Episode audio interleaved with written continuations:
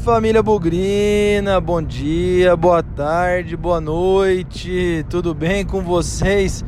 Mais um Cruzeiro e Guarani, Guarani Cruzeiro cheio de gols, cheio de emoções. Se no ano passado a gente foi para Belo Horizonte, fez 1 a 0, tomou um empate, fez 2 a 1, tomou um empate, fez 3 a 2, tomou um empate, dessa vez embora o Guarani tenha feito 1 a 0, ficou atrás no 2 a 1 e no 3 a 2 mas conseguiu voltar para casa com um pontinho. Dava para ter sido mais? Dava. Dava para ter sido menos? Também acho que dava.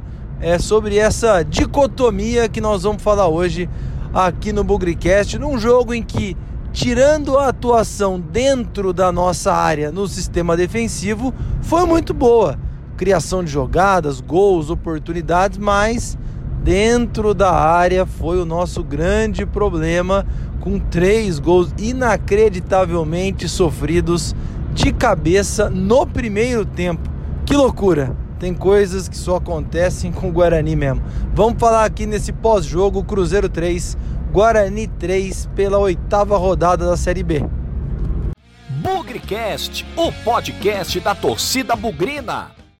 Deixa eu aproveitar aqui para agradecer a presença de todos tanto no programa pré-jogo, ao vivo, como também no pós-jogo, ao vivo também, ali no Facebook e no YouTube, né? Nossa nova forma em dias de jogos, tirando aqui o nosso tradicional modelo no, no Spotify, no Deezer, no Apple Podcast, na Amazon, você que está ouvindo a gente aqui hoje, mas a gente tem o nosso modelo de vídeo e ele acontece todo dia de jogo do Guarani antes e depois de cada jogo. Então já vai anotando aí na sua agenda um pouco antes do jogo contra o Brusque, lá para as 10 horas da manhã, nós já vamos estar ao vivo no domingo antes do jogo que começa às 11 e aí lá para uma hora da tarde vem o nosso pós-jogo ao vivo também. Então fica aqui o nosso convite, agradecimento aí para todos os nossos inscritos, nossos seguidores e também para a Cervejaria Campinas, nossa parceira Estância do Oliveira, restaurante e também RS Design, três parceiros aí que acreditam no Bugricast. Nosso muito obrigado a todos vocês.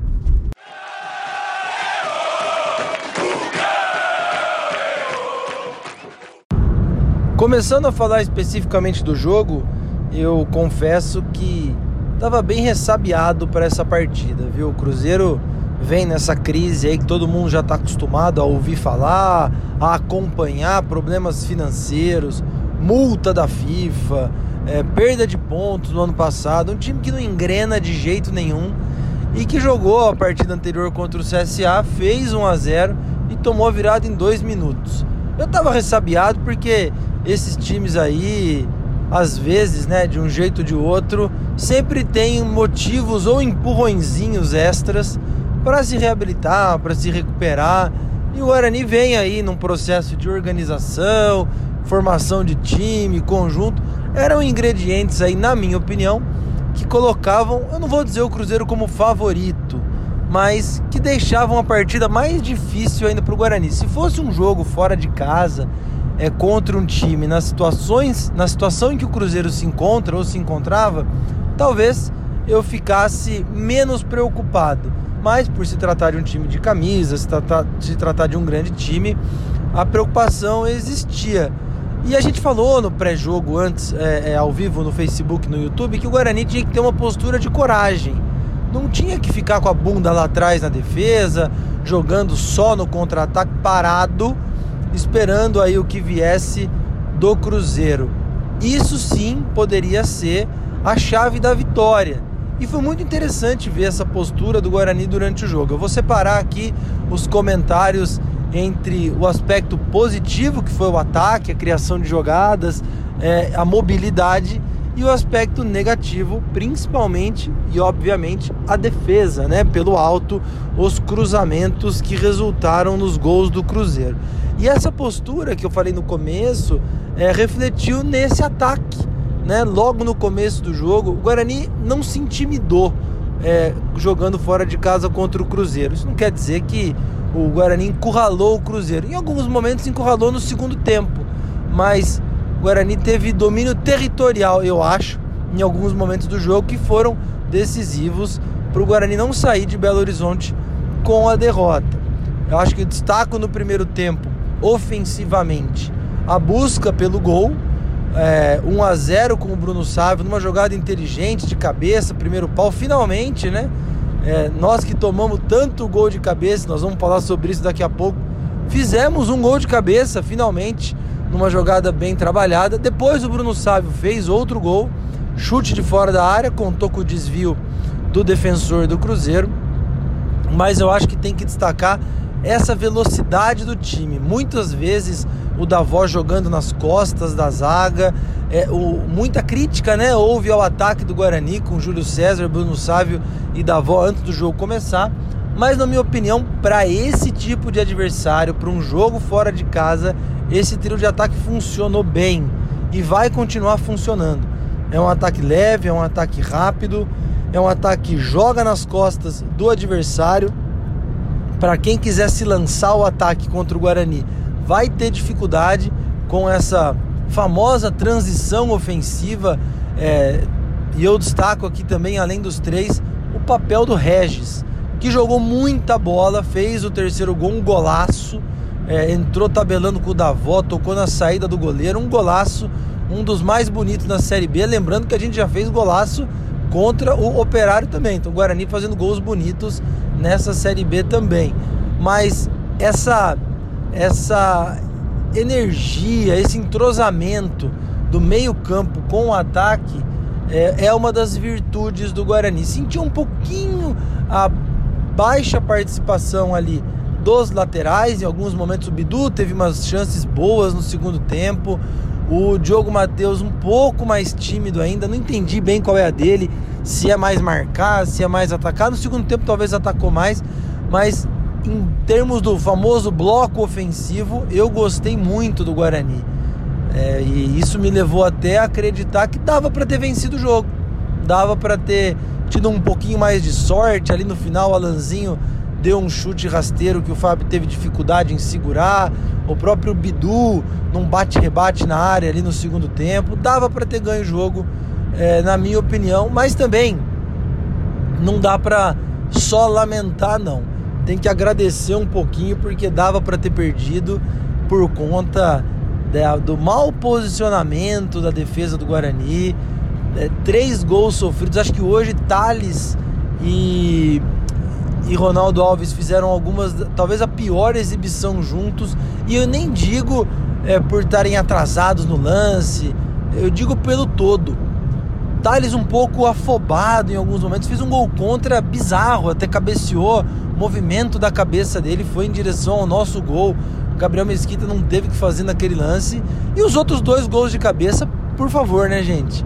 É, ninguém marcando o grandão lá, todo mundo meio perdido no segundo gol. E no terceiro, então, o cara subiu sozinho. Deu para ver claramente na entrevista coletiva do Daniel Paulista que ele ficou chateado, que ele ficou incomodado com essa esse problema aéreo do Guarani no sistema defensivo e se ele foi incomodado, imagina a gente, né? Foi, foi umas foram cenas lamentáveis, né? A gente assistindo o jogo pela televisão, rezando para não ter um escanteio, para não ter uma falta, para não ter nenhum risco da bola ser cruzada na área do Guarani, porque tava um Deus nos acuda. Eu sei que tem uma questão de posicionamento importante, mas não dá, né? Três gols de cabeça sofridos em 45 minutos, ou menos, né? Porque acho que o primeiro gol do Cruzeiro foi com 18, 20 minutos e o terceiro foi com 45. Então foram três gols é, de, de cabeça em 20, 25 minutos.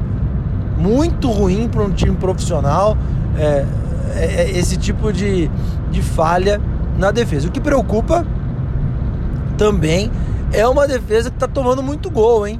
Eu cheguei a ver aí alguns, alguns comentários. O Guarani tem a terceira pior defesa do campeonato. Isso preocupa, porque o ataque, sim, fazendo muitos gols, acho que fez 12 gols também, mesma proporção aí de gols sofridos pela defesa, mas defesas bem estruturadas são o caminho para um campeonato mais sólido. É lógico que a gente fala, ah, se a defesa for ruim e o ataque for bom, resolve. Se tomar três, faz quatro. Não é tão simples assim. Tem jogo que o ataque não vai produzir, como contra o Coritiba, que tentou, tentou, tentou e a bola não entrou. E a defesa tomou dois gols. Então acho que é urgente ali um reposicionamento dos jogadores. Contra o Brusque, o Thales não vai jogar. Então não sei se o Carlão volta, não sei se o Bruno Silva vai ser recuado para a zaga ou se o Titi, o garoto, já vai entrar nessa partida. Mas a defesa precisa ser organizada urgentemente. E é, e é assim que a gente fica, né? A defesa tá ruim, mas o ataque tá bom. E, fica, e a gente fica com aquela sensação. Dava para ter ganho do Cruzeiro? Dava, mas também podia ter perdido, né? Pelos erros defensivos. O empate ficou de bom tamanho, na minha opinião. É, não estamos felizes com o empate, né? Mas diante das circunstâncias da partida, até que nós encontramos um caminho. Vai até Belo Horizonte, faz três gols. Poxa, é uma boa, é uma boa, um bom resultado do ataque, né? Mas toma três também é um péssimo resultado da defesa. Fica a dúvida, né? O que, que significou esse jogo? De fato foi, como a gente acha que foi, uma boa exibição do ataque do Guarani, da criação de jogadas, do meio, do Regis, Bruno Sávio jogando muito bem também? Ou o Cruzeiro é muito fraco? Eu acho que o Cruzeiro é muito fraco, sim. Um time que pediu para perder em alguns momentos, mas também a gente já viu, né? O Remo era um time muito fraco, o CSA era um time muito fraco e o Guarani não aproveitou. Tomara que é, é, é quando o Guarani enfrentar times fracos, o ataque continue produzindo na mesma medida e a gente vença os jogos. É um time que perdeu dois jogos apenas em oito partidas, mas também empatou quatro. Isso faz com que o Guarani esteja ali bem no meio da tabela e vencer em casa no próximo jogo é obrigatório, é mandatório, é imperativo, chame como quiser. É independente de quem for o adversário, a gente já olha pro Brusque e fala: "Ah, o Brusque é um time fraco, é um time ruim". Não vejo por, esse lado, vamos falar sobre isso daqui a pouco, mas tem que ganhar em casa, senão vai ficar um campeonato esquisito. Campeonato que o time joga bem, cria, mas não avança na classificação, não avança na tabela. E eu acho que é isso que ninguém quer. A gente quer ver o Guarani lá em cima. E esse jogo contra o Cruzeiro, Cruzeiro foi um bom sinal, mas ainda falta alguma coisa. E esse alguma coisa talvez seja um reposicionamento, uma reorganização da defesa. No mais, meio-campo teve uma atuação razoável. Bruno Silva e Rodrigo Andrade um pouco perdido em alguns momentos, mas em outros fazendo bom jogo. E é isso que a gente espera daqui para frente. Um time mais coeso, um time que jogue bem, no mesmo nível alto, se possível, no meio-campo, na defesa e no ataque. Vi muitas críticas ao Gabriel Mesquita na partida de hoje. Eu acho que não vejo ele como culpado de todos os gols, não. É, ele é o último cara ali para fazer a proteção do gol. Mas se o cara cabeceia sem marcação, se cabeceia queima roupa, aí eu acho que ele tem que fazer o melhor que ele pode. O que eu destaco foi a defesa importantíssima que ele fez no último lance, no finalzinho do jogo, cara a cara com o jogador do Cruzeiro. Isso ele é muito bom quando ele sai no pé do jogador adversário, quando ele conseguiu garantir o empate. Por isso que eu falo, podia ter perdido, podia ter ganho. O que a gente quer ver é um Guarani mais sólido e mais coeso daqui para frente.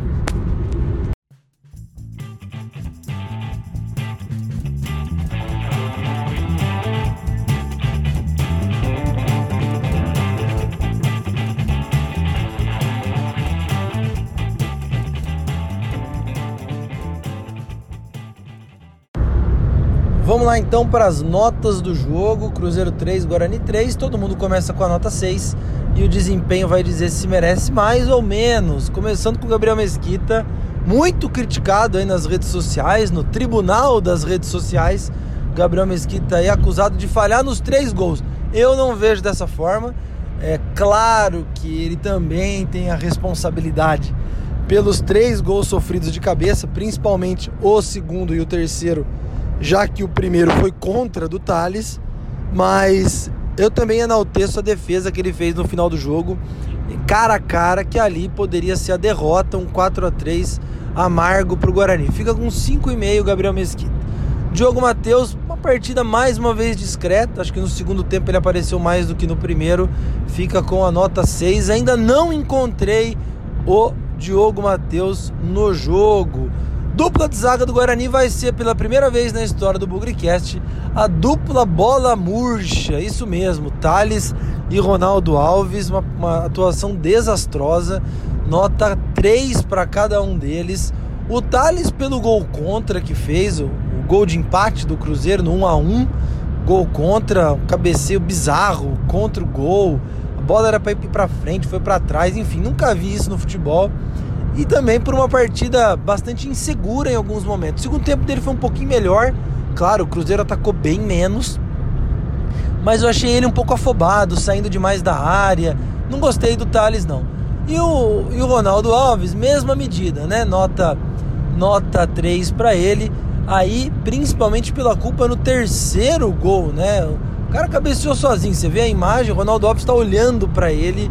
É, ali já era praticamente o final do primeiro tempo, não era para acontecer mais nada durante o, primeiro tempo, mas o Guarani conseguiu tomar um gol e eu achei que aí teve um peso grande do Ronaldo Alves. Os dois, bola murcha, Thales e Ronaldo Alves. O Bidu, ali na defesa, talvez um pouquinho melhor, nota 6,5, mais pelo segundo tempo do que pelo primeiro, embora a gente já tem que acostumar a ver o Bidu sendo um ponto esquerda de surpresa, hein? Teve um lance aí no primeiro tempo em que ele tentou finalizar um cruzamento da avó, ele já fez um gol contra o Vitória também, aparecendo de surpresa ali por fora. Então, Bidu, nosso ponto esquerda falso. Tem o falso 9? Tem o falso ponta, que é o Bidu 6,5 para ele. No meio-campo, Bruno Silva, atuação regular de novo, sem se afobar, sem muito problema. O Bruno Silva fica aí com uma nota 6,5 também. Rodrigo Andrade bast oscilou bastante. Achei que o segundo tempo dele foi muito melhor do que o primeiro. O primeiro ele correu atrás de muita gente. O primeiro ele tava parecia perdido na marcação. É, ele é o ele é o ele é o termômetro do time. Se o Guarani tá bem, Rodrigo Andrade tá bem. Se o Guarani não tá bem, é um sinal que o Rodrigo Andrade não faz uma boa partida. Como o segundo tempo, em termos de volume de jogo do Guarani, foi melhor que o primeiro, eu acredito que o, que o Rodrigo Andrade fez um segundo tempo melhor que o primeiro. Nota 6 para ele. Vamos para o último do meio-campo, Regis. Na minha opinião, bola cheia, fez um golaço, jogou demais. Nota 8 para ele, deu assistência nos gols. O Regis, quando ele tá ligado, quando ele tá focado, empolgado, como foi no derby, como foi hoje, ele é um cara diferente. O Rafa, nosso parceiro aqui do Bugricat, ele fala que o Regis para a Série B ele sobra. E eu tô concordando com o Rafa assim, viu? Quarto gol do Regis no campeonato, nosso artilheiro, fazendo gols em partidas grandes também, hein? O que se espera dele, gol no derby, gol também no jogo contra o Cruzeiro, oito pro Regis, jogou demais. Indo pro ataque, Vamos começar com o Bruno Sávio, fez dois gols. Boa partida dele também. Bruno Sávio tem muitos haters, né? E eu acho que os haters do Bruno Sávio aí tiveram que, que engolir um pouquinho aí dois gols importantes que ele fez. Bruno Sávio fez uma boa partida, arriscando chutes de fora da área. Segundo tempo um pouco mais discreto, mas no primeiro foi fundamental, nota 7,5 pro Bruno Sávio. Davó, outro que fez uma boa partida, na minha opinião, deu assistência pro gol do Regis o terceiro, né? O gol de empate de calcanhar. É, o Davó é um cara importante, gente. Eu sei que ele não é o melhor finalizador do elenco. Eu sei que ele não é brilhante dentro da área. Mas para esses esquemas fora de casa, o Davó tem seu papel, hein? O Davó joga nas costas da zaga. Mais uma boa atuação dele. Nota 7 para o Davó. E o Júlio César um pouquinho mais discreto, aquela função tática que a gente conhece. Se o primeiro tempo dele foi muito ruim, é, participando pouco do jogo. No segundo, um pouco melhor, principalmente ali antes de ser substituído. Ele estava bem no jogo, riscando chutes de fora da área. Eu acho que esses três, né? Davó, Júlio César e Bruno Sávio, precisam chutar mais, precisam criar mais coragem para finalizar, é, arriscar um pouquinho, porque a gente viu que dá. Bruno Sávio deu um chute fora da área, a bola desviou e entrou. Bruno Sávio tentou de cabeça. O Davó já fez uns golzinhos, mas tem que arriscar, não precisa ter medo não. Não precisa jogar enfiado no meio dos zagueiros. Então fica aí pro Júlio César uma nota 6,5. Para concluir, Daniel Paulista sempre muito lúcido nas coletivas, reconheceu fortemente o desapontamento aí com o sistema defensivo do Guarani na bola aérea.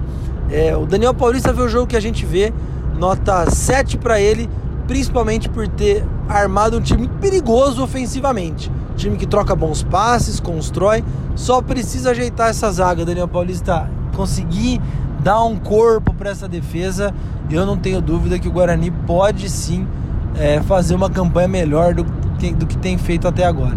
Daqueles que entraram durante o jogo, muito pouco, né? Todo mundo entrou ali perto dos 25 do segundo tempo.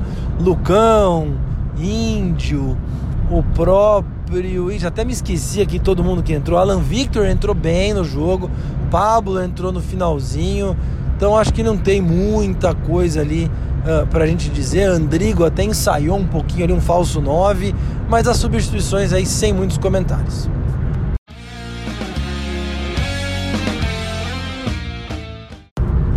Para encerrar esse pós-jogo, fica a expectativa para a partida de domingo, 11 da manhã. Eu gosto desse horário, eu gosto de acordar. Nós já vamos fazer o pré-jogo ali perto das 10 horas e depois o pós-jogo assim que a partida acabar. Domingão, dia bom, se Deus quiser, com vitória do Guarani. Vai ser um jogo difícil, gente. Não vamos olhar a camisa, não, hein? Não é porque o Brusque é um time emergente, é um time que veio da Série D, depois da Série C, e que o Guarani é o campeão brasileiro de 78 que o jogo tá ganho. Muito pelo contrário. Teríamos o desfalque do Thales na zaga, vamos ver como é que o Daniel Paulista vai quebrar a cabeça para montar essa, esse miolo de zaga. É uma das virtudes a saída de bola do Guarani, então vamos ver como que ele vai posicionar esse time, mas é, encarar com seriedade tentar treinar um pouquinho, né?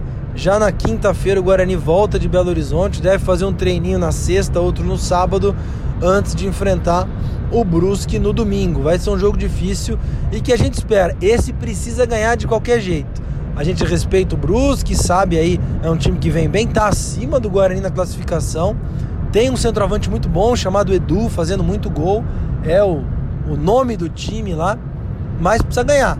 Esses empates que o Guarani somou fora de casa são muito importantes quando se ganha em casa. Nós conseguimos um empate com o Remo, mas na partida seguinte perdemos do Curitiba. Então não valeu tudo isso, né? Agora, um novo empate contra o Cruzeiro. Precisamos vencer o Brusque para chegar ali aos 13 pontos, já dar uma olhadinha ali perto da perto dos 50% de aproveitamento, beliscar ali um oitavo lugar, sétimo lugar, dependendo da rodada, é, nono que seja, mas para continuar nessa metade de cima da tabela. Vai ser um jogo duro, vai ser um jogo difícil. Domingão, 11 da manhã, a gente tem um encontro marcado com o Guarani de novo. Antes e depois, o encontro é marcado com o Bugricast. Valeu, galera! Vamos para a próxima, sem nunca esquecer que na vitória ou na derrota, hoje e sempre Guarani.